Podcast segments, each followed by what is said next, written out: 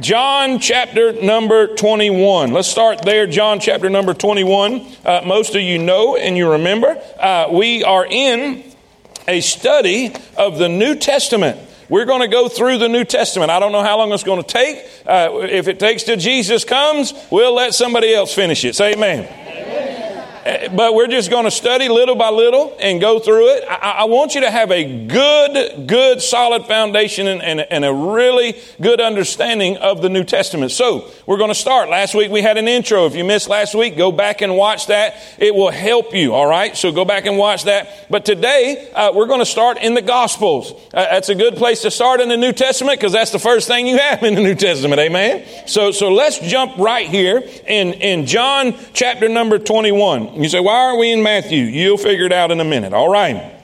John 21, and then we're going to go back to 20, verse 30, okay? So John 21, 25. John 21, 25. When you get there, say amen. amen. It says, And there are also many other things which Jesus did, the which, if they should be written, everyone, I suppose that even the world itself could not contain the books that should be written Amen. Now, what is he saying? Before you flip over, what is he saying? There was a ton of stuff Jesus did that's not written down. Does everybody get that? There's a ton of stuff Jesus did that is not written down. Don't have this false idea that everything Jesus did was written down and you know everything he did because you don't. John is saying if, if, if there was if we was to try to write it down, this world cannot contain the books of all the stuff he did. Okay, now go back. Go back. John 20, verse 30. John 20, verse 30. So if there, if there was a ton of stuff Jesus did while he was here on this earth, and not all of it's written down, here's the question. Everybody with me? Here's the question. Why are these written down? How many y'all know God does everything on purpose? Okay, so if he done a ton of stuff, but they're not all written down, but these are written down. Why are these written down? Look in, in John 20, verse 30. When you're there, say amen. amen. Many other signs. That word signs means miracles. Okay, it's the miracles that he did. Many other signs truly did Jesus in the presence of his disciples, which are not, not written in this book. But these are written, that ye might believe that Jesus is the, the Son of God and that believing ye might have life through his name. And all God's people said. Now, what have we clarified before we pray? What have we clarified? There was a bunch of stuff Jesus did. Right? There was a bunch of stuff. Many more things, many more, many more everything. Miracles, probably lessons, probably uh, sermons, probably messages, but they're not all written down. But these are written down for a purpose. And that's what I need you to get today as we, as we begin, as we have an intro to the, to the Gospels today. I want you to understand there's a purpose behind every Gospel. Amen. There's a purpose behind every Gospel. And, and, and what is that purpose? So you will know Jesus. Amen. Bottom line, to make it as simple as possible so that you will know Jesus. Amen. It is all about Jesus. We have hope because of Jesus. We have salvation because of Jesus. We're going to heaven because of Jesus. Amen. Somebody say amen. Let's pray. Father, thank you for your word. Thank you for the truth of the scriptures. I pray, God, as we study today, as we grow today, I pray that you'll just edify your church. And Lord, exalt the Savior. Lord, I pray as we worship you. Lord, I've had a great time in the house of God already, but I'm expecting more. I pray that your perfect will be done. Don't let me say anything I shouldn't. And Lord, don't let me forget anything I should. And Lord, we'll thank you for it. In Jesus' name, and all God's people say it. Amen. Amen. You may be seated. if you will, if you will look in your outline, I want, I want to just give you a brief, just a brief word about the difference in the Old Testament and the New Testament that will help supplement our study today. The Old Testament theme. We look in Genesis 5 1. It says, This is the book of the generations of Adam. Say that with me. This is the book of the generations of Adam. All right, now skip down to Matthew 1 1. The book, now Matthew is the first book of the New Testament. All right, watch what the first words are. the book of the generation of Jesus Christ. Y'all see that? So, so here we have the Old Testament is the book of Adam. The New Testament is the book of Jesus. Okay? Now, according, according to the, the epistles of Paul, he says that Jesus is the last Adam. Jesus is the last Adam, or the second Adam, if you will. The first Adam messed everything up, and the second Adam straightening everything out. Are y'all with me? Now, watch as we go. Watch as we go. The Old Testament, this is under the theme. The Old Testament gives the history of the Adam family, not the Adams family. Don't want there to be no mistype right there. Everybody understand that? Adam and Eve, not Morticia. All right. Is everybody with me? Say amen. All right. The Adam family, Adam family. It is a sad history indeed. God created man in his own image, but man sinned, thus defiling and deforming that image. Then man brought forth children in his own likeness after his image. That's Genesis 5 3. These children prove themselves to be sinners like their parents. No matter where you read in the Old Testament, you meet, say it with me, sin and sinners. No matter. Listen, the Old Testament is a testament and is a book of disobedience. It's a book of rebellion. It's a book of sin. It's a book of death. Sin brings death. The wages of sin is and so that's what we see all throughout the Old Testament. The wages of sin is death. All right, but the New Testament theme, the New Testament theme, it's the book of the generation of Jesus Christ, the son of David, the son of Abraham. Jesus is the last Adam, and he came to save, he came to earth to save the generations of Adam, the first Adam. All right? Through no choice of our own, we were born into the generations of Adam, and this made us sinners.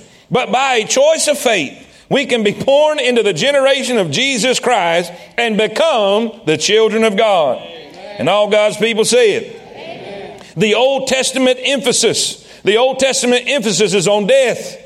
When you read the genealogies, when you read the genealogies in Genesis 5, you hear this phrase repeated over and over and over, and he died and he died, and he died. Everyone, you see, they were born, but they, and the emphasis is on their death. The emphasis on their death. But in the New Testament, when you read the genealogy, when you read it, you see it's a different emphasis. It emphasizes birth and not death. The message of the New Testament, I like Romans 6:23. The first half of Romans 6:23 is the first half of the Bible.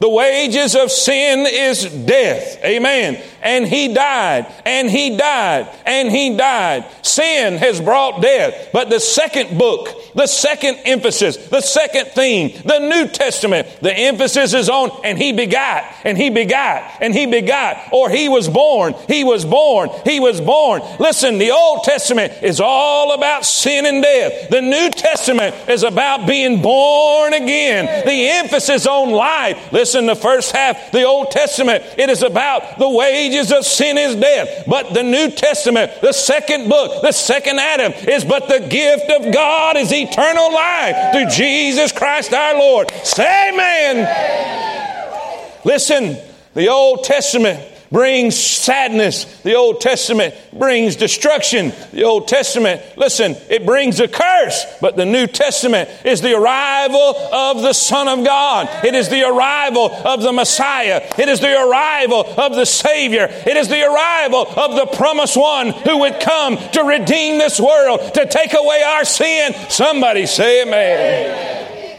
So, if we're going to study the New Testament, we got to start with the Gospels. The Gospels is the very first thing we come to.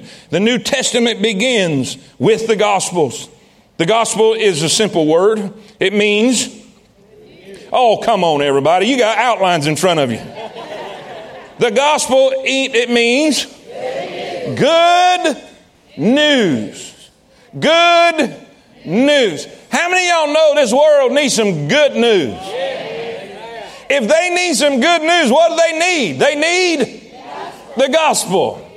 Yes, yes, yes. Y'all wake up in a little bit. Y'all need to start hitting that coffee area. That's what it's for. hey, if we need to, we'll start selling Red Bull in there if it's going to help you. Amen. Tighten up. Tight. Listen, let me tell y'all something. And I'm going to just be straight up with you. If you're a guest today, forget I said this, plug your fingers in your ears. I'm talking to my people, the ones that belong to me, the shepherd. I'm the shepherd of the sheep, the under shepherd. I'm telling you what, I spent a lot of time in studying to bring this to you. It's time you come with an appetite. Now, ho, ho, ho, ho. Now, I got, I got some of my grandma in me. There's some Johnson in me.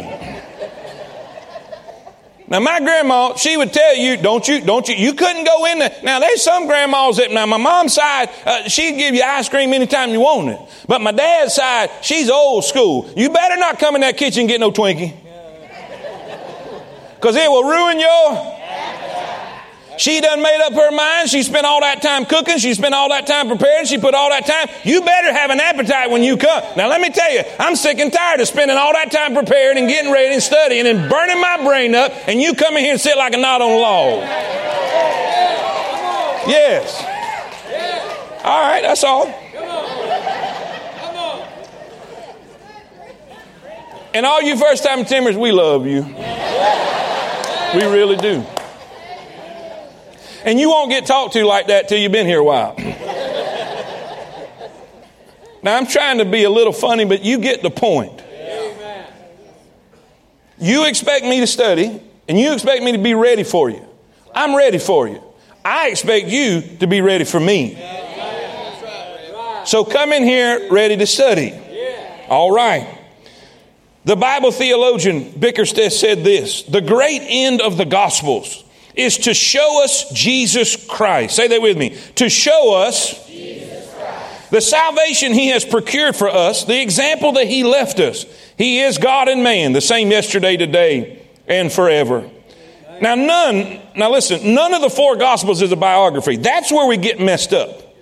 That's where a lot of people get messed up and they're looking and say, well, this is biography, this is saying this, and this is saying this over here. None of the four gospels is a biography of the Lord Jesus Christ.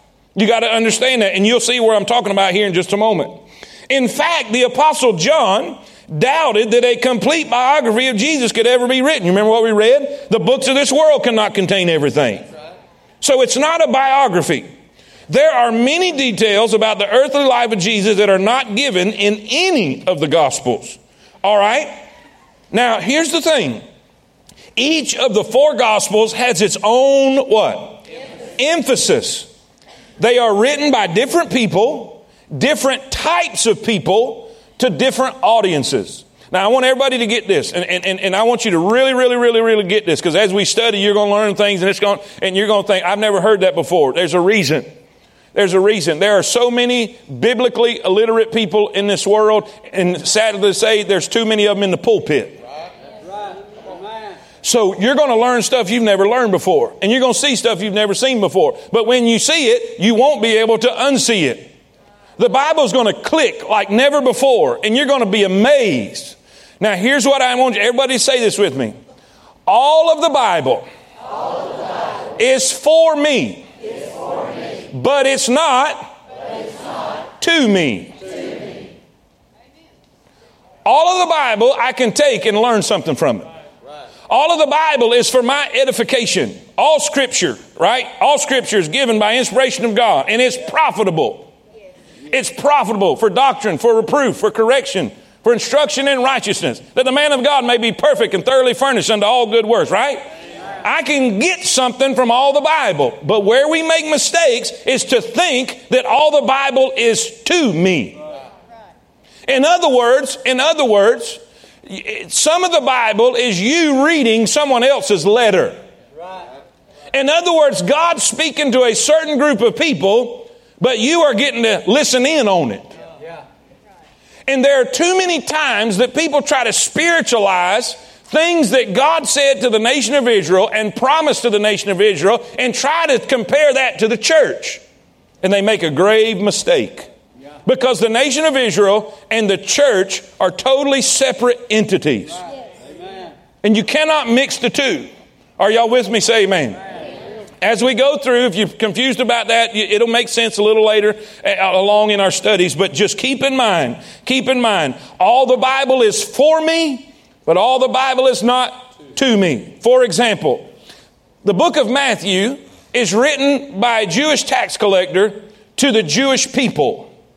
It is specifically to the Jewish people. It is directed to them, and I'll, I'll explain all that in a minute. And so sometimes if we try to take application for the church from some of the things that are said in Matthew, it's going to cause confusion. Because Matthew was not writing to the church, he was writing to the Jewish people and telling them their king has arrived. Are y'all with me? Now, here's, here's where I want to go with this. the four gospels are different. No one gospel is able to tell the whole story as God wants us to see it.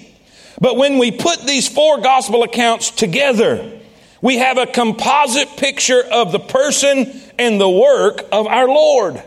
How many of you have ever been to a museum, or maybe you've seen this on TV? You, have seen a faraway look at a, at a portrait, a painting, a picture, and it shows one face. How many of y'all seen that? But the closer you get to it, you find that it is a picture of one face, but it's made up of thousands of other pictures. How many of y'all know what I'm talking about? It's a composite. In other words, they put all these other pictures together to form, uh, as individuals, one big picture. Well, that's what the Gospels are. They're individual glimpses. They're individual pictures. They're individual descriptions of Jesus Christ. And when you put them all together, you see one face, and that is the Lord Jesus Christ. You cannot put it all together. He cannot be just shown as one. A God that big, a God that mighty, a God that infinite. How are you going to describe him in just one way? Amen. It's a composite. It's a composite. Now look, I want to I want to give you. You say, uh, here, let me let me just say this. Let me just say this. Matthew is about the king. Mark is about the servant. Jesus, the servant, the suffering servant. Luke is about the the man, the humanity of Jesus. All right, the man. All right. Then John is about Jesus, the Son of God, his deity. Luke reveals his humanity. John reveals his deity. Are y'all with me? Now, I'm, I'm, I'm going ahead and then I'm going to come back. Now, you say, where do you get that stuff? Where do you get that stuff? From the content of the letters, but then also I want to go back to the Old Testament and show you where God reveals this to us, okay? We reveal in the Old Testament how Matthew is about the king, how Mark is about the servant, how Luke is about the man, the humanity of Christ, and how John is about the Son of God, his deity. He is God. And all God's people say it. Amen. Now watch, go back to Isaiah. Isaiah 11, 2. It's right there in your notes. Isaiah 11, verse 1. And this is, this is an Old Testament. This is the Old Testament prophet Isaiah prophesying about the coming king. All right?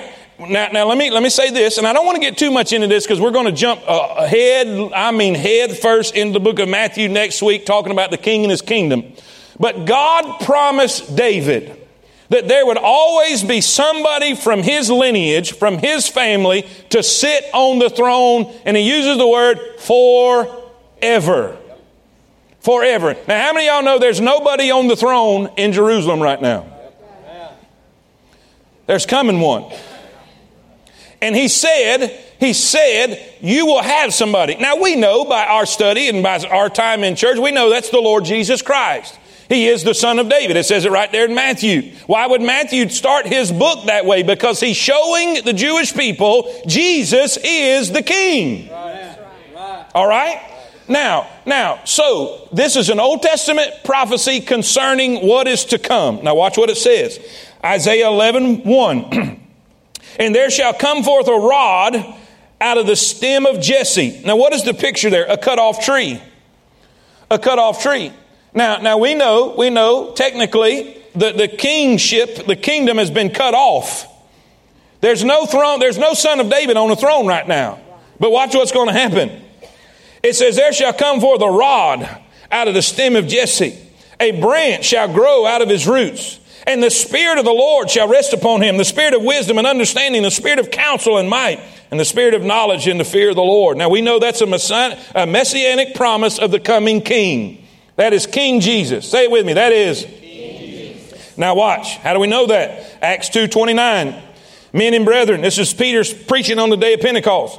Men and brethren, let me freely speak unto you of the patriarch David, that he is both dead and buried, and his sepulchre is with us unto this day.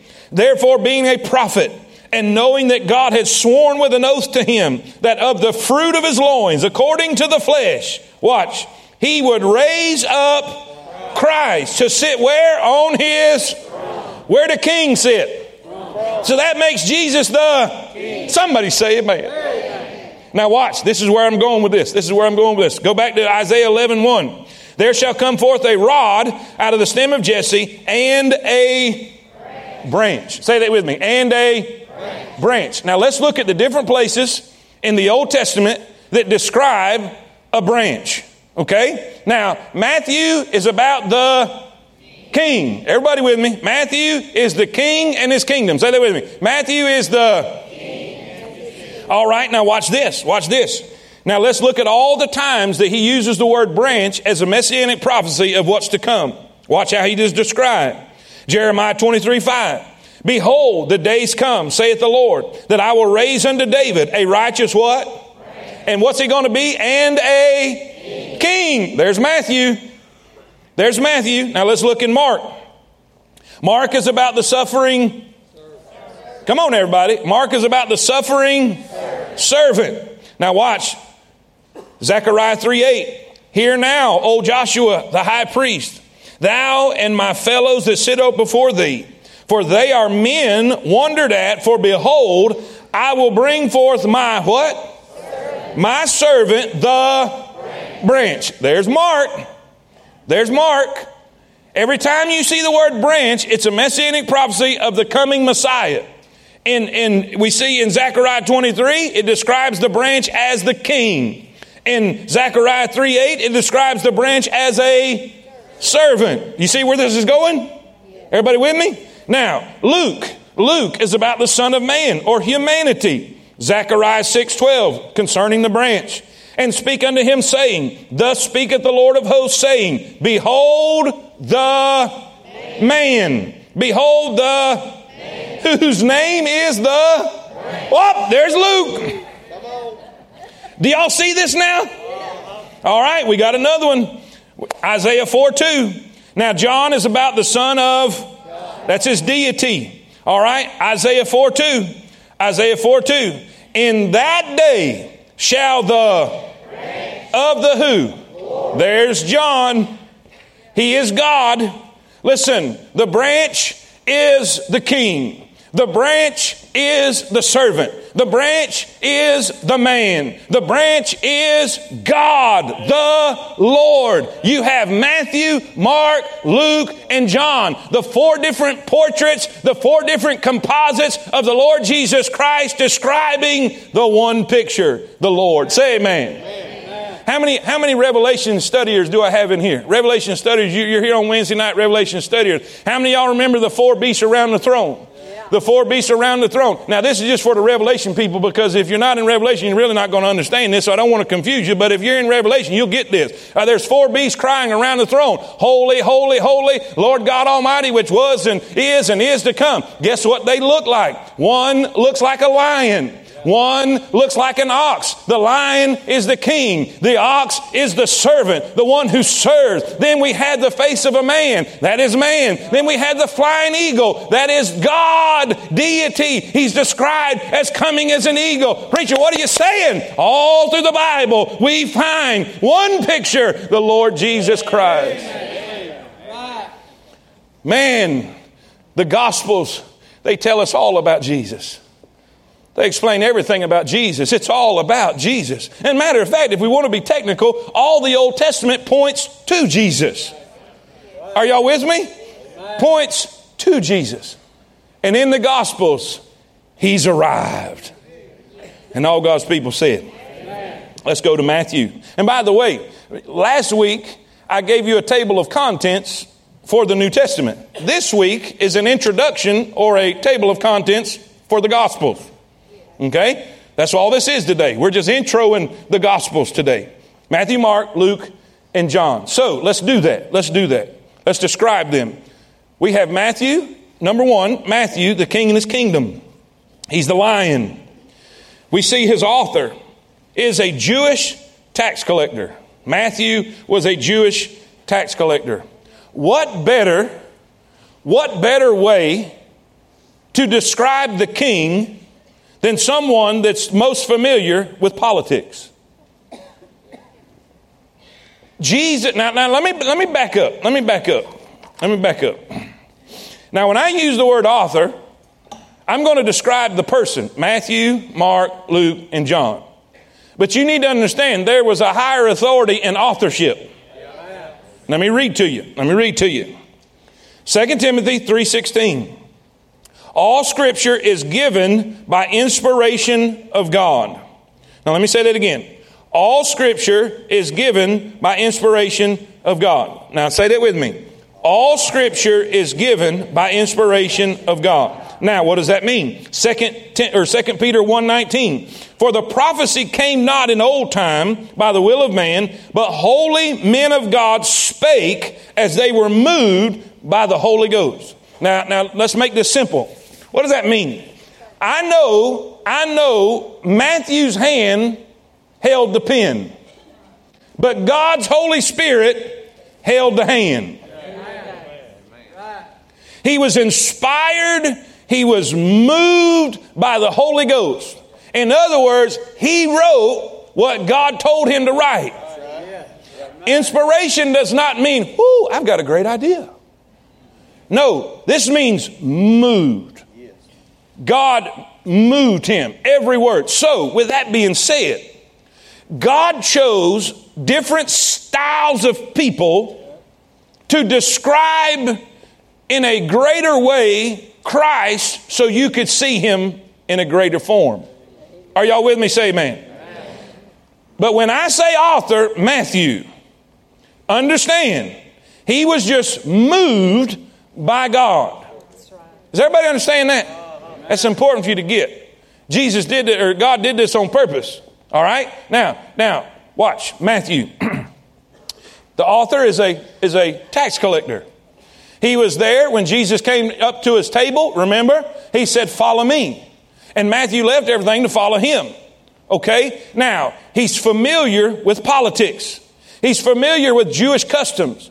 He was probably more familiar with the Old Testament scriptures than any of the disciples. Any of them. And that's why you will see very, I mean, a ton of Old Testament references in the book of Matthew. Now, here's what you won't find you won't find descriptions of them. You won't find explanations of customs, and you won't find definitions of Jewish words or culture or customs there. Why? They're already Jews, they already know them. He doesn't have to explain them. But, see, this is why I'm saying this is to different people. Mark, on the other hand, is not writing to Jews. So he has to describe some of his, his, his writings to, so that the Gentile person will understand a Jewish culture. Is this clicking? Does this make sense? That's why you need to know this stuff. All right, now watch. We see the author of Matthew, he's a Jewish tax collector. His target audience, he's writing specifically to the Jews. He's writing specifically to the Jews. There's some unique features in Matthew that you won't find in none of the other Gospels. One is Sermon on the Mount. Why? He's describing what the kingdom would look like. And that is Jesus' rule here on earth. You won't find that in the other Gospels. Something else unique to the, to the, to the Gospel of Matthew is Jesus as a child. You won't find that in the other Gospels. All right? And, and like I said, I don't want to go too much into Matthew because I, I, I want to give this to you next week. But you'll find the very beginning of Matthew is the genealogy showing he's in the line of David. Why? Because you could not be king of Israel unless you were of the family of. Does this make sense? Okay, number two. We see Matthew is the king in his kingdom. Then we see Mark. He's describing Jesus and revealing Jesus as the suffering servant. All right? Who is he? Who is this author? He's a Jewish disciple of Peter. I should have put that word there first and I forgot. Just right beside A to the left, author, okay? He's a Jewish disciple of Peter. I believe he's a cousin of Barnabas, too. Matter of fact, there was an argument over him in Acts, but that's a whole other message. You can look at that later. How many y'all glad you can mess it up in the beginning, but God can, God can use you in the end? Now, what is he describing? He's describing the servant. So, what does he do? He does not include the genealogies. You'll see the genealogies of, of, of, of Jesus on Joseph's side that goes back to David in Matthew. Then in Luke, you'll see the genealogy of Jesus on Mary's side that goes back to David. But in Mark, there's no genealogy. Why? Servants were not important enough to keep their genealogy. Y'all with me? They, they, were not important enough. They didn't keep them. There was no need to give a genealogy to a servant. Now, what do we find significant? Let, let, let, me, let me stay with me. I'm going to run a rabbit. I'm going to run a rabbit. There's so much to hear. There's so much. We have so little time. Say amen. amen. He's a Jewish disciple of Peter, but then the target audience is the Romans. He's targeting the Roman people the Roman audience. So he's basically, Matthew speaking to Jews, and, and so who is Mark speaking to? Gentiles. Now, what, what, what, what is significant about that? The Romans will not understand all the Jewish culture. So as you read Mark's writings, you'll find that he has to explain certain things.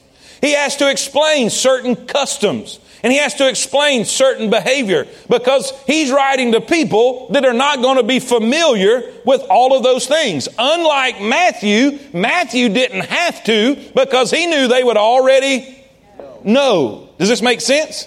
Now watch.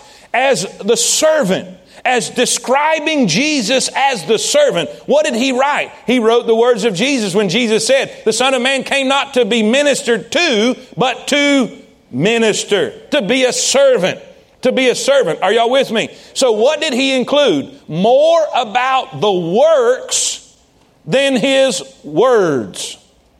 He included the miracles and all the times that Jesus served. How that there was times when he would serve all day and all evening. They came to, I mean, miracle after miracle after miracle. What was he doing? He was wanting you to see he was a servant. He came to serve. That's Mark. That's Mark. Now, now, number three. Number three. We find Dr. Luke. This is the only Gentile writer in the scriptures. Dr. Luke. Who is he? Who is the author of the book of Luke? A Gentile physician. He was a traveling companion to Paul in the book of Acts.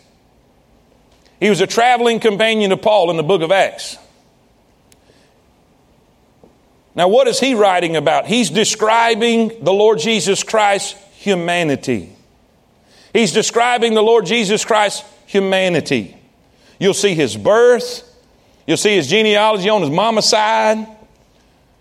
Listen, do you realize in the book of Luke is the only place you'll find about Jesus sweating great drops of blood? I mean, that is a true medical condition. It's, it's kind of a coincidence that the doctor had to write about it. Are y'all getting this stuff? Isn't this great? Dr. Luke wrote about Jesus sweating great drops of blood. Why? That is something a doctor would pick up on.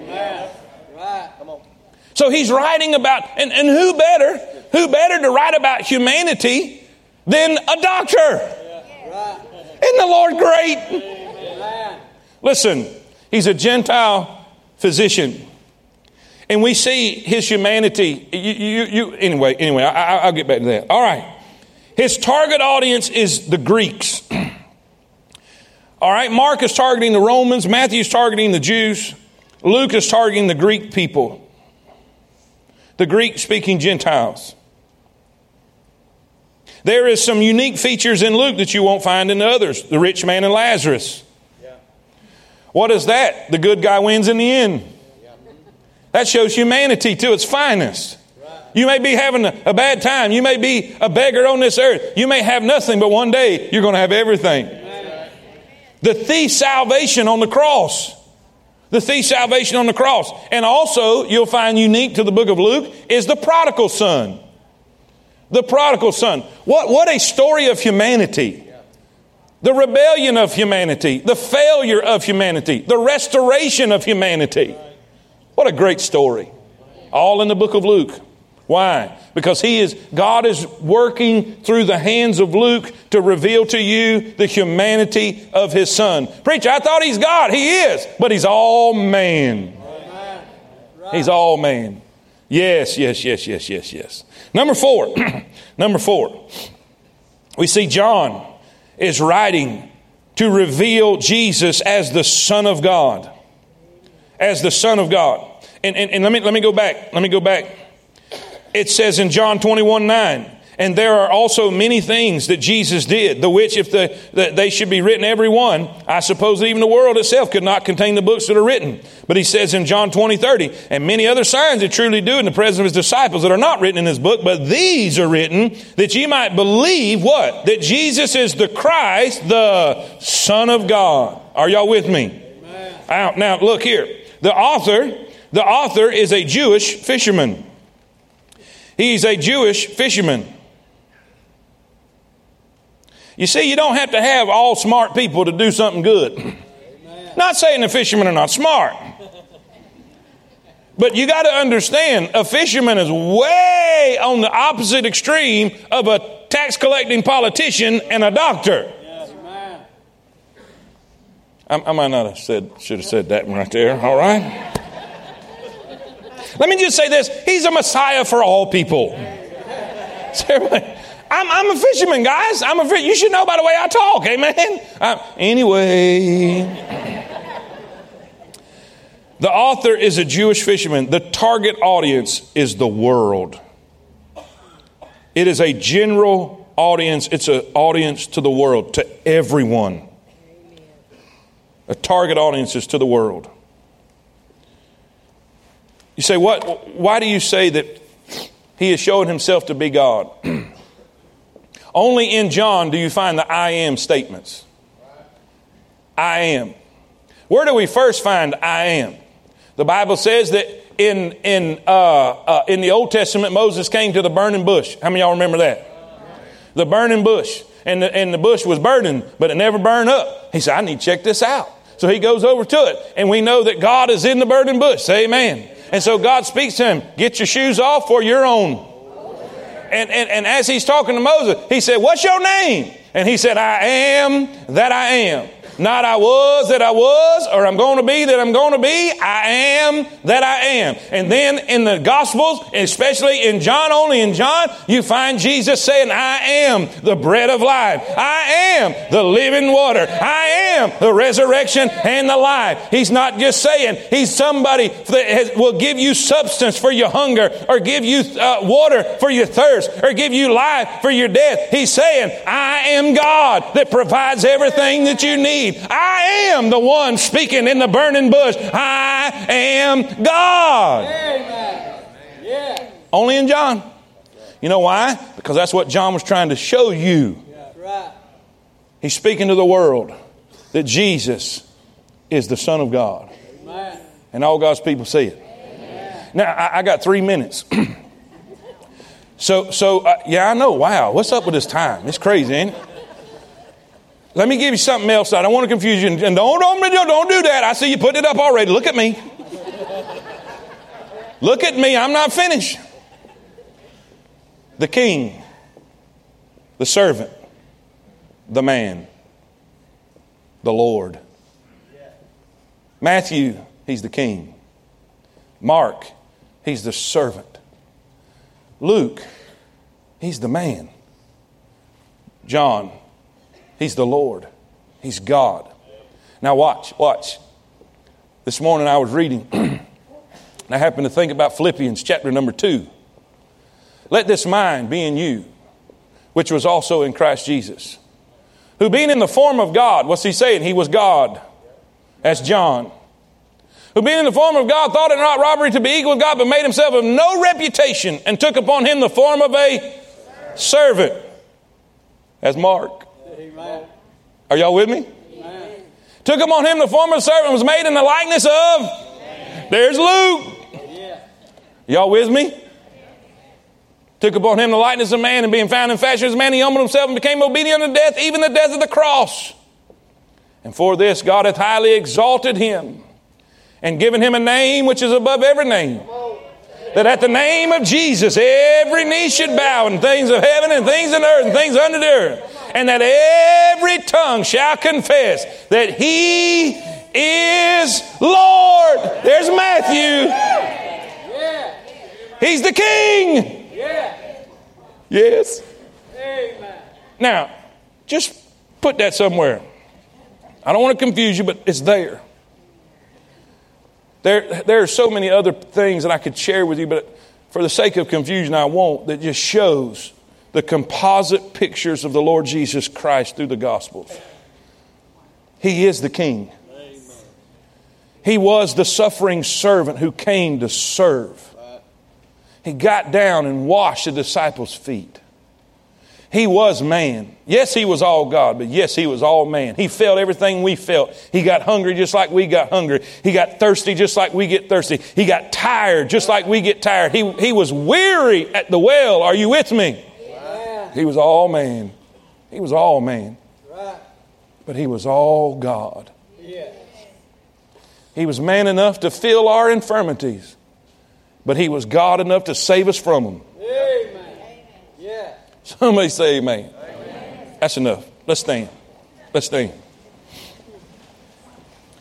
I encourage you, I encourage you this week. I had some people say, give us homework. Okay. You asked for it. How many did the outlines help? Did the outlines help? Did I miss any of the lines? Because I have a tendency to do that. All right, here's what I need you to do. We're going to jump into some things you've probably never heard before as we jump into Matthew. Uh, it is going to be probably the most exciting study you've ever studied, but it's going to be the challenging, probably the most challenging. So here's what I need you to do. I got a really smart buddy. Here's the thing if you're not smart, know some smart people. I got a real smart buddy that's helping me with this, and here's what I need you to do because I had to do this. Have you ever heard of clearing your mind? I need, to, I need you to forget everything that you've ever heard or been told about Matthew. And I want you to come into next week as if you've never read it before. And as you have not, because the hardest thing to do with people is not telling the truth, it's fixing the lies they believe. And so here's your homework go through Matthew this week and find the references to deal with the king or the references to deal with the kingdom. Specifically, the kingdom of heaven. The kingdom of heaven. Because that's the only place you're going to find the phrase kingdom of heaven is in Matthew. And there's a reason for that. Is because he's telling you about the king and his kingdom. Not a spiritual kingdom, not a spiritual kingdom, not the kingdom inside of our hearts where Jesus rules. That's not what I'm talking about. I'm talking about a show enough kingdom with land and throne. The capital is Jerusalem. That's what I'm talking about. So read it. Go through Matthew, and we're going to jump into Matthew head first on the deep end. So, get your flippers on. You should be, you should be familiar with them this week. And if you need some, we're going to have floaties available in the in the. I'm kidding. I'm kidding. Guys, we're never going to we're never to grow beyond where we are till we go deeper than we've ever been. And that's what we're going to do. And all God's people say it.